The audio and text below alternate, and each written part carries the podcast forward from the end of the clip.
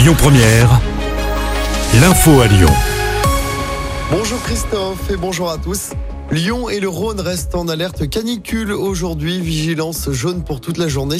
On attend encore 34 degrés cet après-midi dans la métropole, la chaleur qui devrait durer jusqu'en début de semaine prochaine. Et dans ce contexte, à Lyon, le musée des beaux-arts est gratuit jusqu'à lundi inclus. Même chose pour le musée Gadagne et le musée de l'imprimerie. L'eau potable contaminée au plomb dans quatre écoles lyonnaises. Après le groupe scolaire Frida Kahlo dans le 7e, puis l'école Eugénie Brasier située à Confluence. C'est au tour de l'école Wangari Mataille dans le 7e de connaître une pollution identique. Le groupe scolaire Kennedy dans le 8e est également touché. Des bouteilles d'eau sont distribuées aux enfants. À Lyon, trois agents de sécurité de la part Dieu condamnés. Ils ont été reconnus coupables de non-assistance à personne en danger. Cela fait suite à la mort d'un homme en fin d'année dernière. Un SDF avait été retrouvé mort le 23 décembre près du centre commercial de la Pardieu. La victime avait été vue par les agents à la vidéosurveillance en train de boire de l'alcool dans un supermarché. Les agents l'avaient sorti et l'avaient allongé sur des cartons.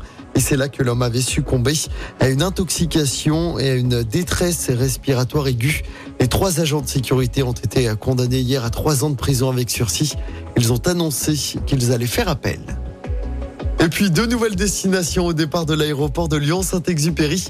EasyJet va ouvrir une ligne vers Rabat au Maroc. Elle sera lancée au 1er novembre avec trois vols par semaine. Une autre ligne va être lancée vers Aqaba, c'est en Jordanie. Lancement le 16 décembre.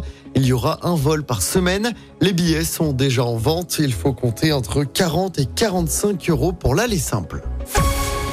On passe au sport en rugby. J-2 avant le début de la Coupe du Monde en France avec un premier choc, vous le savez. Les Bleus affrontent la Nouvelle-Zélande vendredi soir. Et c'est à midi tout à l'heure que Fabien Galtier, le sélectionneur, annoncera la composition des Bleus. En football, un départ à l'Olympique lyonnais.